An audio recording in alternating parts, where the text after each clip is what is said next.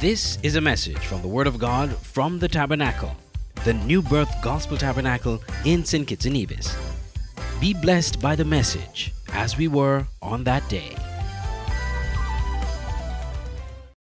in the game of life as a as a believer and even as pre-believers and by believer i mean one who follows and believes the teachings of jesus christ as a believer the question is why are you running why are you running because the truth of the matter is that every one of us no matter how old we are young we are we are in a race called life so why are we running?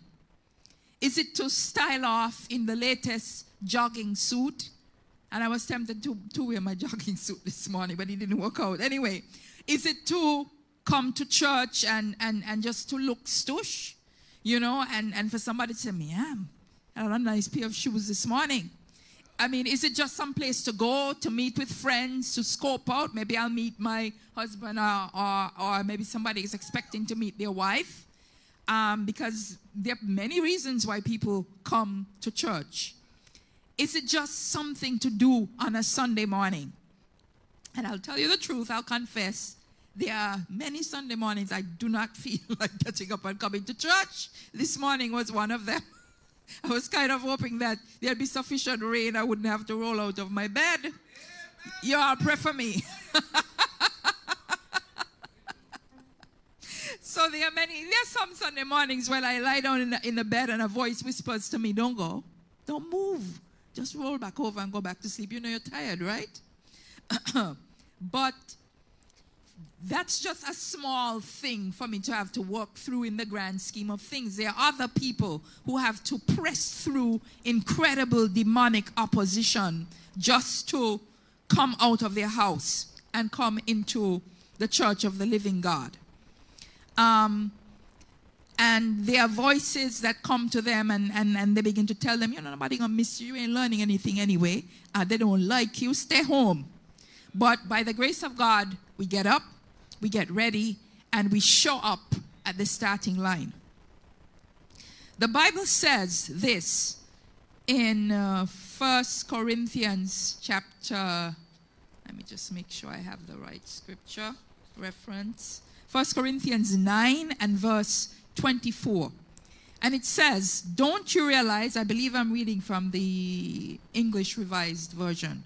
Don't you realize that in a race, everyone runs or competes? But only one person, only one person gets the first prize. So run to win. Only one person gets the first prize. So run to win. In the Olympics, that first prize is what? It's the gold, right? The gold medal. It is bestowed upon the person who is the fastest swimmer, runner, jumper, sailor, thrower, whatever you whatever they come up with. I mean, and it it it it just seems as if every time they come up with a different sport to add. But what I realize with some of the athletes is that some of them, once they get to the Olympics, it's like, yay, I made it, and that's it. they don't really go much further than that, that I made it, and that's it. They don't expect to reach too far. Others have the mindset, okay, I'm here, I'm going to do my best. Maybe I'm going to make it. But there are others still who come with the mindset, I am here to win. I am here to get the gold, come, you know what, or high water. I am going to win. And because they are there to get the gold, they set their eyes on the prize. And what I found out in this Christian race is that you need to have a desire to win, not just for fame, not just for what other people may think about you, not so that you could feel like I'm so big up, like I'm so special, but I I have a desire, I need a desire to win for the glory of Jesus. You see, even before the competition begins officially, it has to begin in your mind. When you look at a race or other competition, when you look at the Olympics, you would see many of the athletes and you see their lips moving. And you say, just what are they saying? What are they saying? They are doing self talk. They have their eyes trained on the finish line. They are focused. And that focus, it, it is demonstrating to everybody around them and to them themselves, more importantly, that this is not business as usual. It's not that my trans broke down and I have to walk fast or run to get to the supermarket. No, this is a higher level of engagement. And they are using positive self talk. Why? The, the experts say it is to decrease anxiety, improve concentration and focus. And self talk, it has shown, has been shown, it tends to help the athlete perform better. Are you hearing this?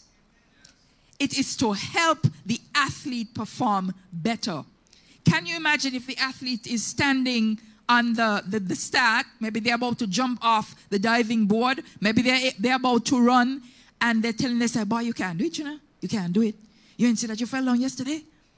You didn't see that you, you, um, you almost hit the diving board? You didn't remember that you couldn't get in that twist? You're not fast enough. Look, look, look at that guy over there. He beat you last time.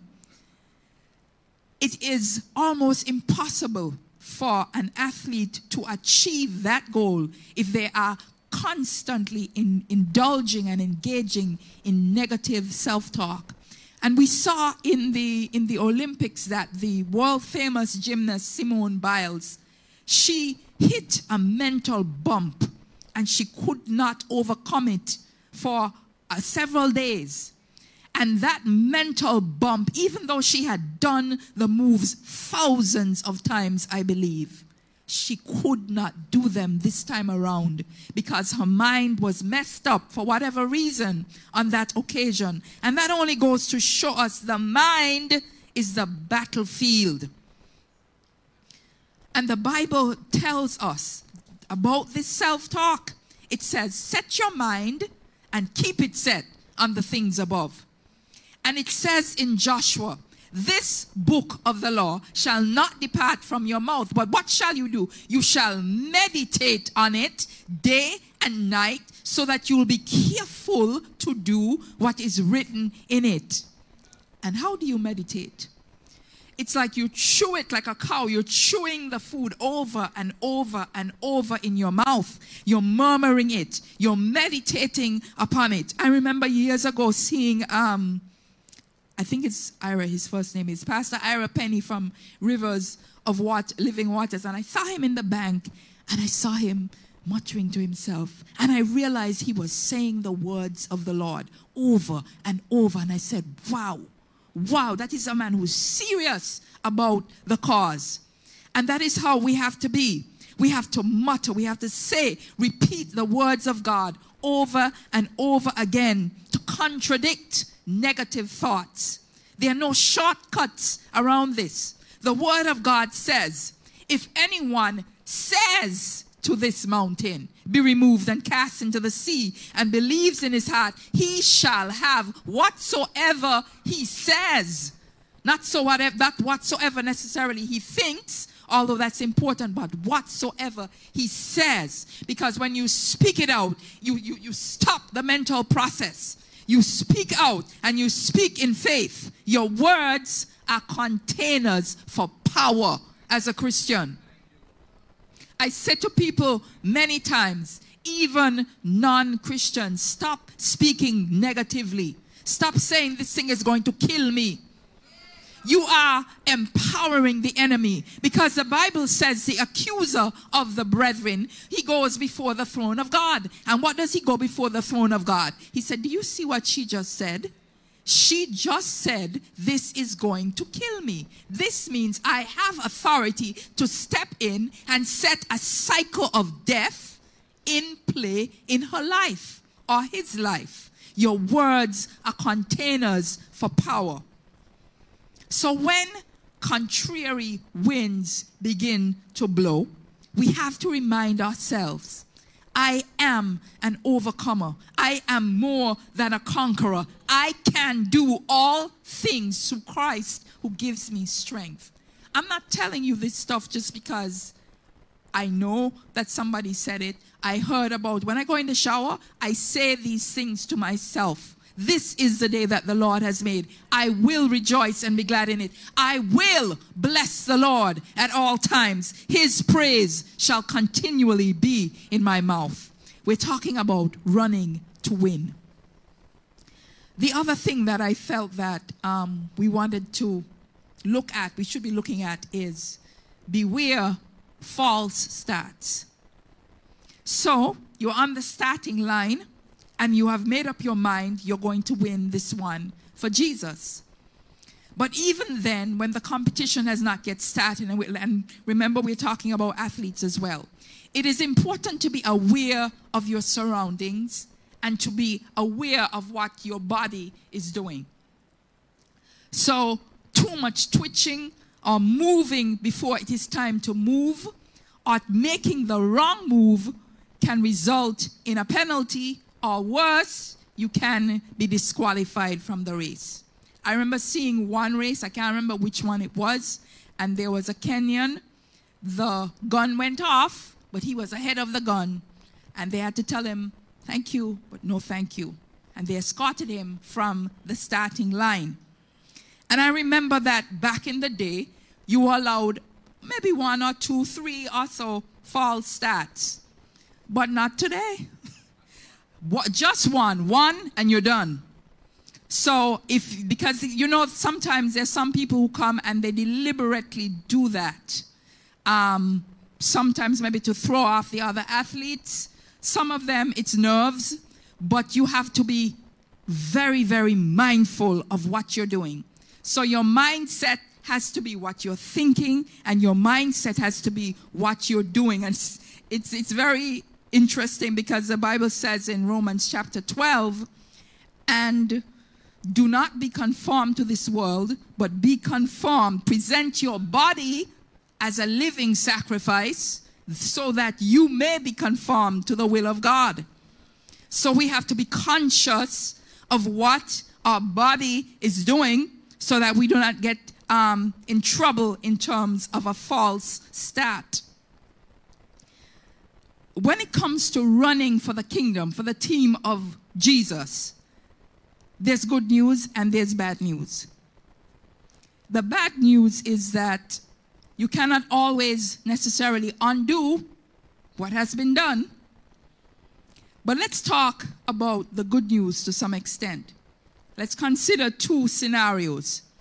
In the book of Genesis, the Lord promised Abraham that he would become the father of not just one son, but of many nations. The only problem was that Abraham was very old. Um, and not just him, but his wife was also old. And biologically, it was impossible for the two of them to reach this goal in their own strength. They had been trying for many years, and every every signal seemed to indicate that they were barren, meaning that they could not get children on their own. But this time around, God gave the promise. And as a matter of fact, he gave a solemn oath and he swore that this child must come forth, would come into being. But as you know, um, there's seed, there's time, and there's harvest. But sometimes in the Lord's mathematics, as Joyce Meyer says, there's seed, there's time, and then there's harvest. And when we're in the midst of the time, it seems like it's taking forever. Can I get a witness? Forever. You receive this prophetic word, and it's like, Lord, what is going on? I mean, and sometimes the prophets will tell you before many days. but it also says a day is like a, a, thousand years is like a day in his sight. What is this? Help us, Lord. So a lot of time was passing by and nothing seemed to be happening. So Sarai, Abram's wife, came up with what she thought was a brilliant plan. She would help God out as if God needs help. She would help God out by letting Abram have his manly way with her maid Hagar, and thus give Abraham the heir, Abram the heir he was desperately longing for. Stick with me. And we see how the Bible is a real soap opera. Because Sarai did this. She gave her maid. I mean, what woman in her right mind gonna put another woman in her husband's bed? Madness. Madness. You, I mean, she should have already known that was a recipe for disaster. And worse if Hagar was really cute. Young, young, attractive woman, she got to be crazy. So Hagar did indeed become pregnant by Abram and gave birth to a son when Abram was 86 years old. But this was not the way in which God wanted Abram to run that race. Somebody say, false start. Say it again, false start. Abram got in the race, but he went in the wrong direction. And that is what I would classify as a false start. So, what did the Lord do? Did he cuff Abram over his head and tell him, Boy, hey, I have a great mind to send you back to where you, I got you from? Well. Not at all. He blew the whistle on Abram for real, but instead of telling him, Game over, God made him go back to the starting line and he put him into what? He put him into timeout. Right? But it was a prolonged timeout. 14 years later, what a thing. 14 years later is when God brought Abram properly back into the game. And this time, Abram was able to conceive with his wife, Sarai, and cross the finish line at a hundred years old. And his wife, Sarah, was 90 years old, giving birth. And they had no IV. They didn't have any um, monitors for the, for the, for the newborn. And you know that was in this today, that would have been a super, super risky birth. They would have had her hooked up to all sorts of monitors, but she was hooked up to the presence of God. And that was enough to usher them through to that finish line. The good news is that even if you fall start once, twice, many, many times, God doesn't throw you out of the race. He doesn't tell you, pack your things and go. He says, My son, my daughter, come again. Get up again. Run again. The race is not for the swift. Jesus. You see, he is a loving father and he has employed the best coach, Sister Nelda, the best coach in the world, and that is the Holy Spirit. And he comes behind and he helps, he pushes. He said, Come on, son. Come on, you can do it. He's right there encouraging you. And he's telling you, shake it off in Jesus' name. My God. Hallelujah. Hallelujah. Thank you, Jesus. Thank you, Jesus. I also want to, to, to, to share what I consider a, a strange story. And this was another kind of false start. And this story comes from 2 Samuel chapter 18, I think it is. And this is the story of Ahimaaz. King David, you would recall, had a troublesome, rebellious son named Absalom, who overthrew his father and took the throne for himself, and who had his father on the run from his own son. And so there was a back and forth, a battle between David's forces and Absalom's forces and Absalom got himself his hair. His hair was very long, and his hair got caught up in, in some branches. And one of the soldiers went and told David's general, Joab. Joab was a Taliban. Um, this guy was caught up in the branches. Joab said, What's wrong with you? Kill the man. And, and, and the soldier said, Not me. Not me, because then David would be upset with whoever kills his son, and you yourself would not back me. Joab's troops, I'm, I'm, I'm, I'm putting it in our language. Joab was, was upset, got some spears, threw them into the man, and killed him. So here's the scenario Joab wants to send word back to David because David was not in this battle. David would have been back wherever his stronghold was. And we're in verse 19. Ahimaaz, the son of Zadok, and Zadok was a favored priest of David's. Eh, Ahimaaz said to Joab, May I run and take the news to King David? I'll tell him the Lord has destroyed the enemy for him. Joab answered Ahimaaz, No, no, no, no. You will not carry that message today. You can do it some other time, but not today because it is the king's own son who is dead. In other words, this is bad news. Then Joab said to a man from, interestingly, Ethiopia, why he had to choose a black man, Go, tell the king what you have seen. So the Ethiopian bowed to Joab and ran to tell David. And remember, this is how they, they relayed news in those days. But Ahimaaz, son of Zadok, begged Joab again, No matter what happens, please let me also run after the Ethiopian. Let me go too. Joab said, Son, why do you want to carry this news? You will not get any reward for the news you bring. Ahimaaz answered, No matter what happens, I will run to David. Enough. So Joab said to Ahimaaz, All right, run to David. Since you want to go so badly, run to David. Then Ahimaaz ran through the Jordan Valley and passed the Ethiopian. So imagine they're doing the, the 5,000 meters and they're in it for a while, but Ahimaaz was a faster runner.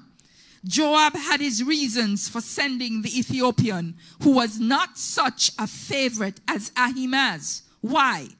Because even though the runner was just following orders, in those days he could have been punished just for being the bearer of bad news. The messenger could have been killed. So David was sitting between two gates of the city the watchman went up to the roof over the gate walls and saw a man running alone. The watchman shouted to tell King David. King David said, If the man is alone, he's bringing news. The man came closer and closer to the city. But then the watchman saw another man running. He called to the gatekeeper, Look, another man is running alone. The king said, He is also bringing news. The watchman said, I think the first man runs like Usain Bolt, like Ahimaaz, son of Zadok. The king said, Ahimaaz is a good man. He must be bringing good news. Ahimaaz called to the king, All is well, idiot. Ahimaaz bowed with his face to the ground in front of the king and said, Praise the Lord your God. The Lord has defeated the men who are against you, my Lord and king. The king asked, here the first thing the king asked, is young Absalom all right? You see where his heart was focused. Now listen to what this guy answers.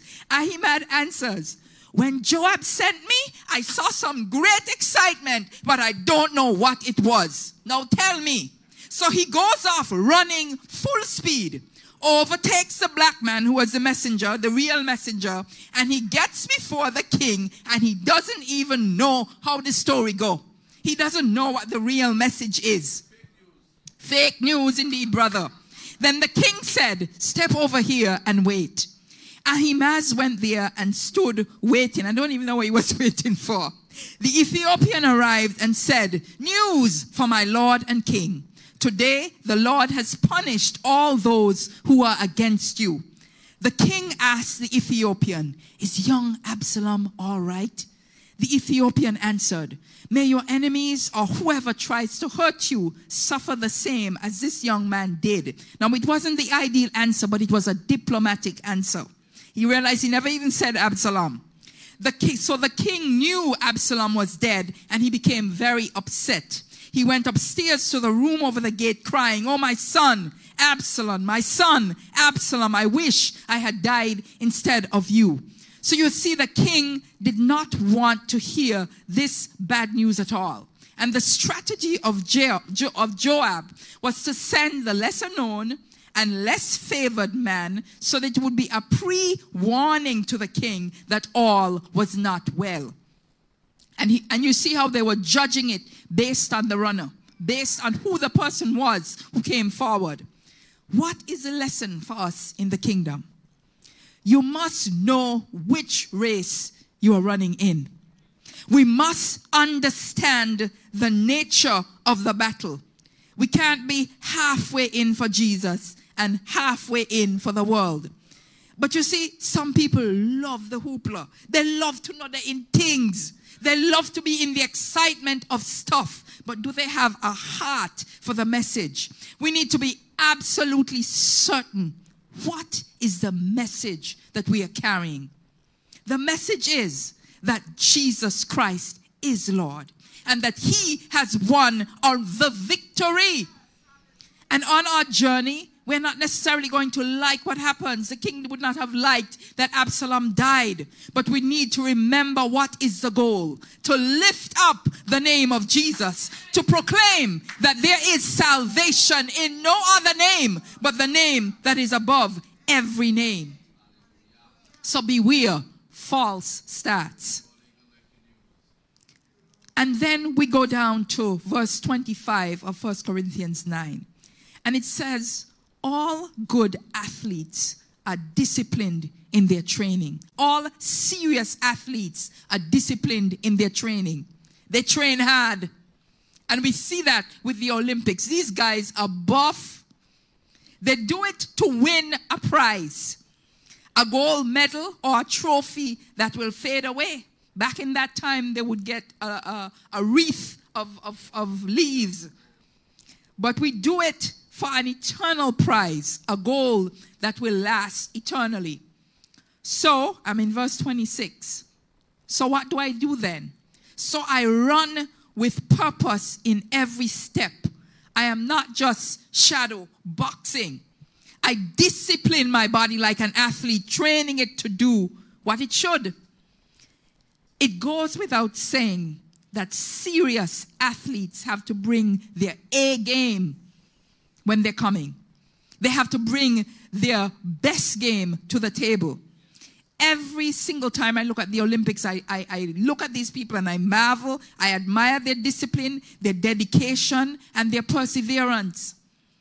The elite gymnasts would spend between 18 to 35 hours every week in the gym practicing. That's like seven to eight hours a day. I cannot even conceptualize that. I have to talk myself into doing the 20, 30 minutes in the workout.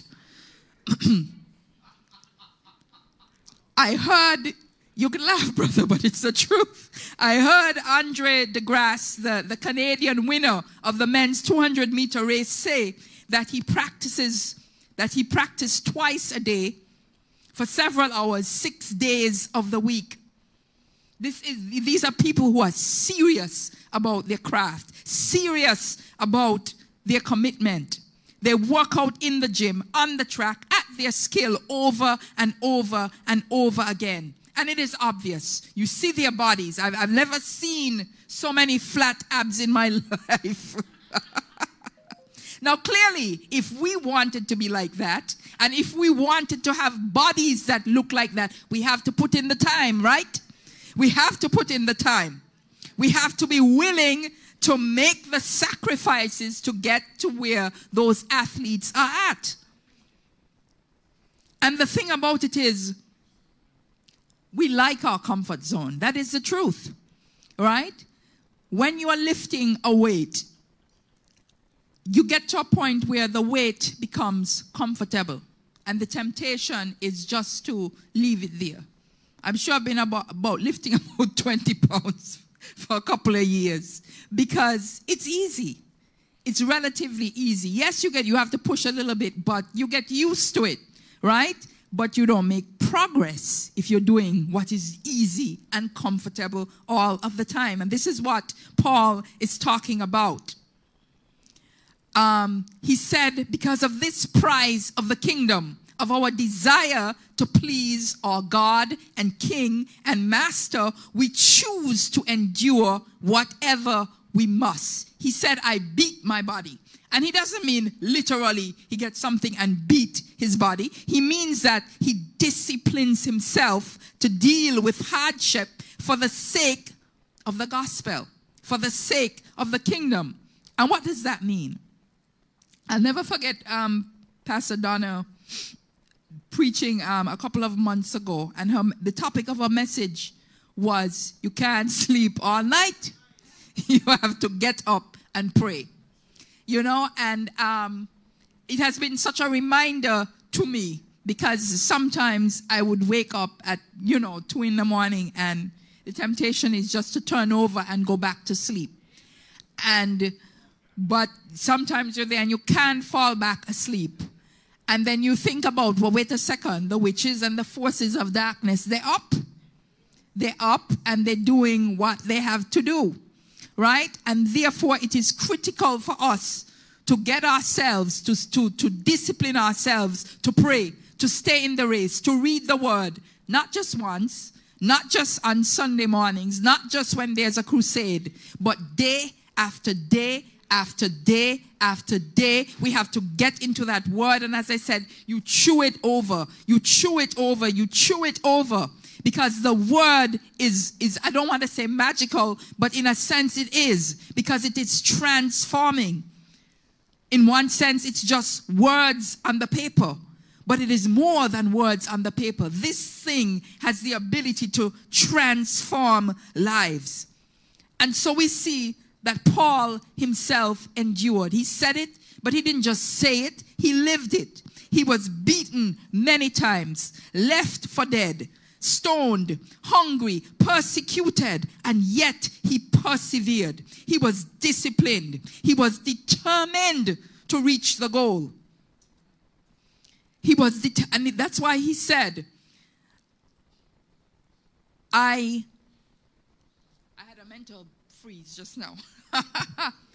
I, I press on to the goal for the upward call of God in Christ Jesus. He said he is determined to know nothing but Jesus Christ and Him crucified. He said he's willing to endure the fellowship of suffering with Jesus because we remember that Paul himself was another Taliban. He was intent on persecuting the Christians from early o'clock. And because he was a zealous man, he went after that goal with all of his heart. So he was a, a, a, a conspirator to murder. You understand? And that is one of the reasons why he said, I am the chief of sinners. Right? He never forgot where he came from.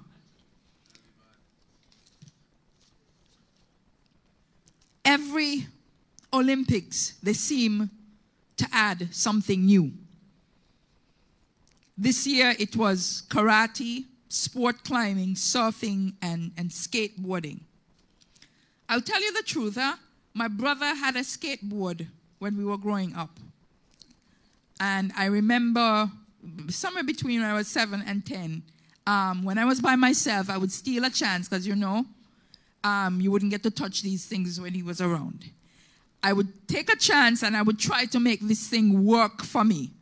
And yes, I, I, I, pushed off on, on one foot and it would glide for a little bit, but it never lasted. Why? Because I had no skills to maneuver the board. I didn't know how to, to, to make it stop without falling. I was terrified of falling and hurting myself. And even though I had no problem building up the speed, I couldn't control the speed once I built it up. I couldn't master the skateboard. You know what I needed? I needed training and I needed practice. And this is what we need, saints. We need training. This is why we come to church. This is why we come to prayer. This is why we go in the word. This is why we listen to sermons. We need training and we need practice. You know, I, I was giving this, this example in, in, in, in cell group that there was a gentleman who was working um, as an EMT and he had an emergency technician in in an ambulance, and he had this desire to have a healing ministry. First time he decided he was going to pray for one of the patients who came in, nothing happened. Second time, nothing happened, and so on and so on. But he persevered. And one day he prayed for a patient, and the patient was miraculously healed. And from there, the flow started. We have to practice and we have to persevere. It is not uh, uh, uh, necessarily, so you have the 100 meters that's over in seconds, right? And then you have the 400 meters, takes a little bit longer. And then the 1500, and then the 5000, and then you have those long races, the marathons, right? And you, you, you see that the runners for the 100 meters typically they have a certain build. They tend to be, not all the time, but they tend to be more muscular, more stocky. The longer the race, you see how the physique changes up. And they're slimmer. They have, because they are built, hey, hey, they are built for endurance. And the Lord wants to build us for endurance in the name of Jesus. In the name of Jesus. Because as I said, it is not necessarily a race for the swift. We have to train, we have to practice, we have to get up early in the morning, sometimes like the athletes. We have to go in the word. We have to go in the word. We have to say, Lord, but you said, you said, Lord, the bank is calling, but you said, Lord, I'm hungry, but you said, Lord, I'm in pain, but you said, you said it. And God is not a man that he should lie. And this is the training that we are talking about. We work the word. My God, we work the word. We build our spiritual muscles until they start to pop out by the glory of God. And we are not content. We are never content because we are running with that precious goal in mind. Last week we spoke about the importance in being able to properly pass the baton when we're running the relay. And isn't it amazing? This, this thing fascinates me. Such a simple thing. One, one person hands a stick over to the other person. Let me do it properly. One person hands a stick over to the other person. The person in front takes the stick from the person behind. It's just so simple. The person in front takes the stick from the person behind. And how much confusion unfolds over the passing of one stick. And that is just to illustrate to us that in life, things are not always as they seem. And things that may appear to be simple, there, there's an old saying there's many a slip betwixt cup and lip. So you're going to drink the tea and all kind of things happen. The cup fall, the tea spills, you get burnt, because guess what? Never forget we have three forces. Three, I had to make sure I had three fingers up. You have three forces the world, the flesh, and the devil.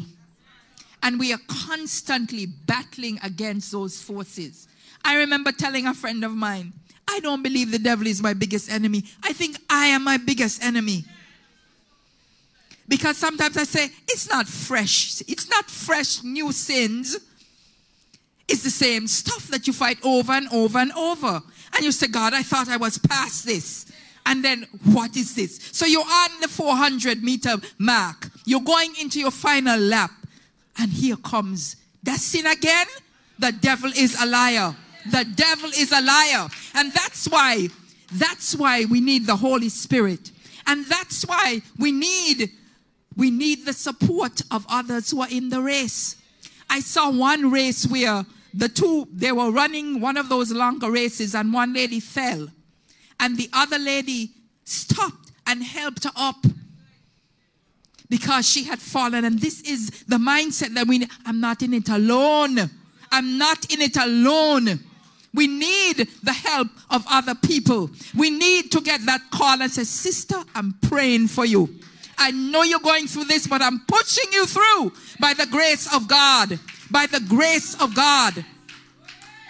Our attitude depends, de- de- determines how far we're going to go in the race. So we see practice is essential. We see that having the right mindset is essential. Having the right attitude is essential. I forgot this, this particular um, one. This, this lady, her name is Sifan Hassan. Wow. This woman was determined to come to the Olympics and win three medals. So she was in uh, the 1500, another one, maybe the 800, and the 5000. So she's running this race. At the beginning of the race, early in the race, the lady falls. Now, for most people, you fall and that's it. She got up, she ran, and she won the race. I mean, and this is the mindset that the Lord wants us to have. Because in the Christian walk, there are no perfect saints. Don't, don't believe those lies, eh? There's no perfect Christian. As soon as you begin to think, oh my gosh, I've arrived. As soon as you start to think, I've got it, Sister Nelda, watch out. Because pride comes before a what? A fall and there are stumbles that will happen. Falls will happen. You will scrape off your knee. Sometimes you break your foot. But you say, if I can get up, I can go again. And the Holy Spirit is saying, get up. And as we spoke last week in Hebrews chapter 12 and verse 1, the great cloud of witnesses are there. And they're saying, come on, sister. Come on, brother. Get up. Go again Go again. You can do it. You can do it in the name of Jesus. You can do it because God says you can do it. Hallelujah. The Bible says in the same Hebrews chapter 12 that in order to run this race, we have to lay aside hindrances because hindrances will come, obstacles will come. And you have to make up your mind that I'm not going to allow these things to stop me. So we fight with we fight with addictions. We fight with naysayers. We fight with the enemy. We fight with our own selves. But we decide we're not going to give up. Now in that time, they the, the athletes were male and they would strip right down and they would run in a loincloth. So, so just covering the promised land, as Granny used to say. They would run in a loincloth, right? And that was to make sure there was no excess weight. She's passed on, so she wouldn't be upset. she they had to make sure that there was no brother Arvin is making me laugh they had to make sure that there was no excess weight. And we see that the athletes, they run in very skimpy clothing, right? And that is to ensure that nothing will keep me back. Nothing will hold me back. I mean, and I can tell you the amount of times I said, okay, God, this is it. This must be the point you're going to throw me away. This must be the point you're going to throw me out of the kingdom and say, She just cannot be of me. And he says, But Karen, you were bought with a price. You are not your own. You are sealed. You are sealed with the precious promise of the kingdom of heaven. You know, in, in, in, in law, they speak about an earnest. It's a deposit. So you're going to buy a land piece of land and you're going to pay usually maybe about 10%, and you put that down, and that says, I'm coming back. The Holy Spirit puts his seal, his earnest upon the child of God. And what is that seal? That seal says, This one, I'm coming back for this one. This one is mine. I have tattooed this one in my palms. That's what the Bible says. Your mother and your father may forsake you, but I, you, you are so precious to me. I've tattooed your name.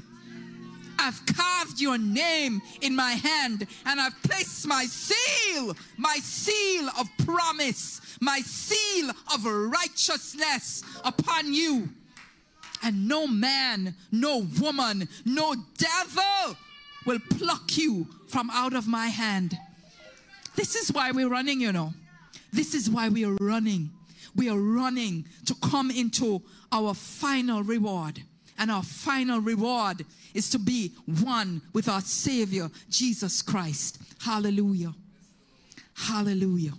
So we lay aside hindrances. And I'm coming down now. And this race of life that we're in was one that God is such a gracious God. He said, You know what? To make sure that they know they can make it, I'm going to send my son ahead. I'm going to let him go through it for them.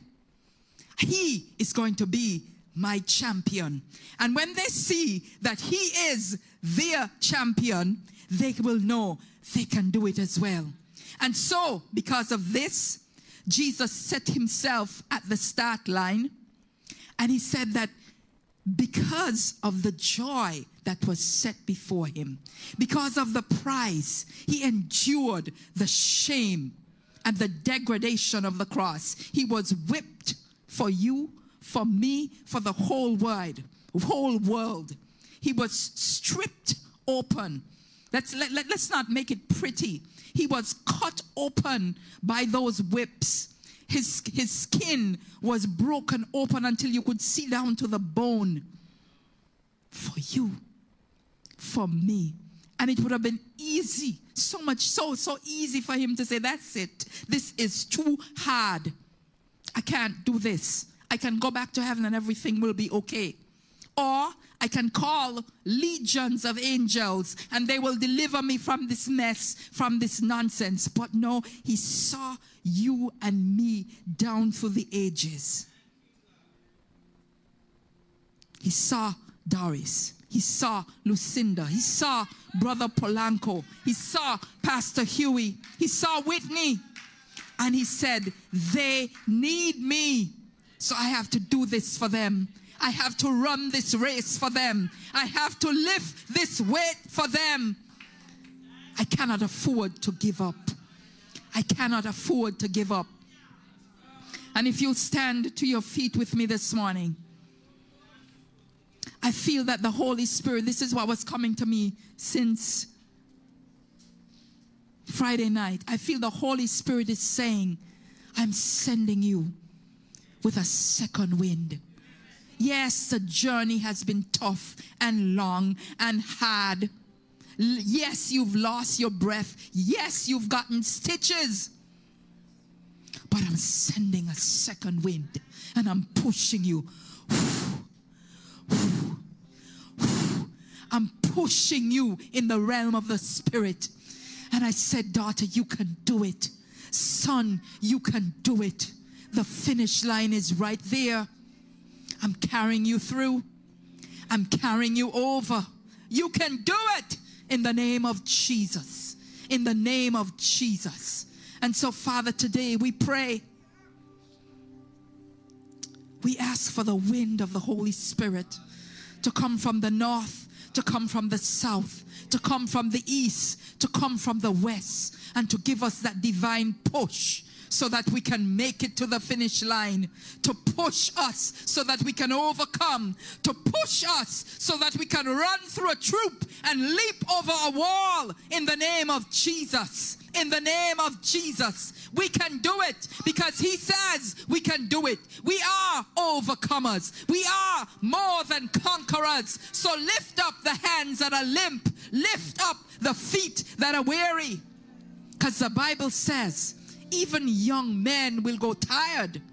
But they that wait upon the Lord, they will run and not go weary. They will walk and not faint. They will soar, hallelujah, on wings like eagles. God is with us in this race. God is with us in this race. And He has declared, You will win. You are running to win. You will win. because I have overcome the world. You are not victims, but you are victors. So run the race. Run the race in the name of Jesus. And you may be out there today and you may be saying, What does this have to do with me? You have to qualify. And the only way you can qualify for this race of life is that you need to choose the coach. You need to choose Jesus Christ. You need to choose Holy, the Holy Spirit. Just pray with me today. Father God, I'm standing. I'm standing here in the race of life. And God, I'm weary. God, I'm tired. But I see, I recognize that you have sent your son Jesus, and I choose him now. I take him as my coach, I take him as my guide. I receive that second wind. I thank you, Lord Jesus, that you died on the cross. You paved the way and you paved the way so that I can run. I choose Jesus as my own. I choose him as my Lord and my master. And together with him, I run. In Jesus' name, amen.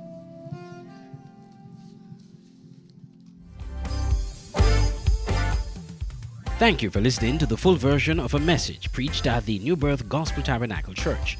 Feel free to follow the ministry on Facebook, Instagram, and YouTube at New Birth SKB. God bless you and have a wonderful day.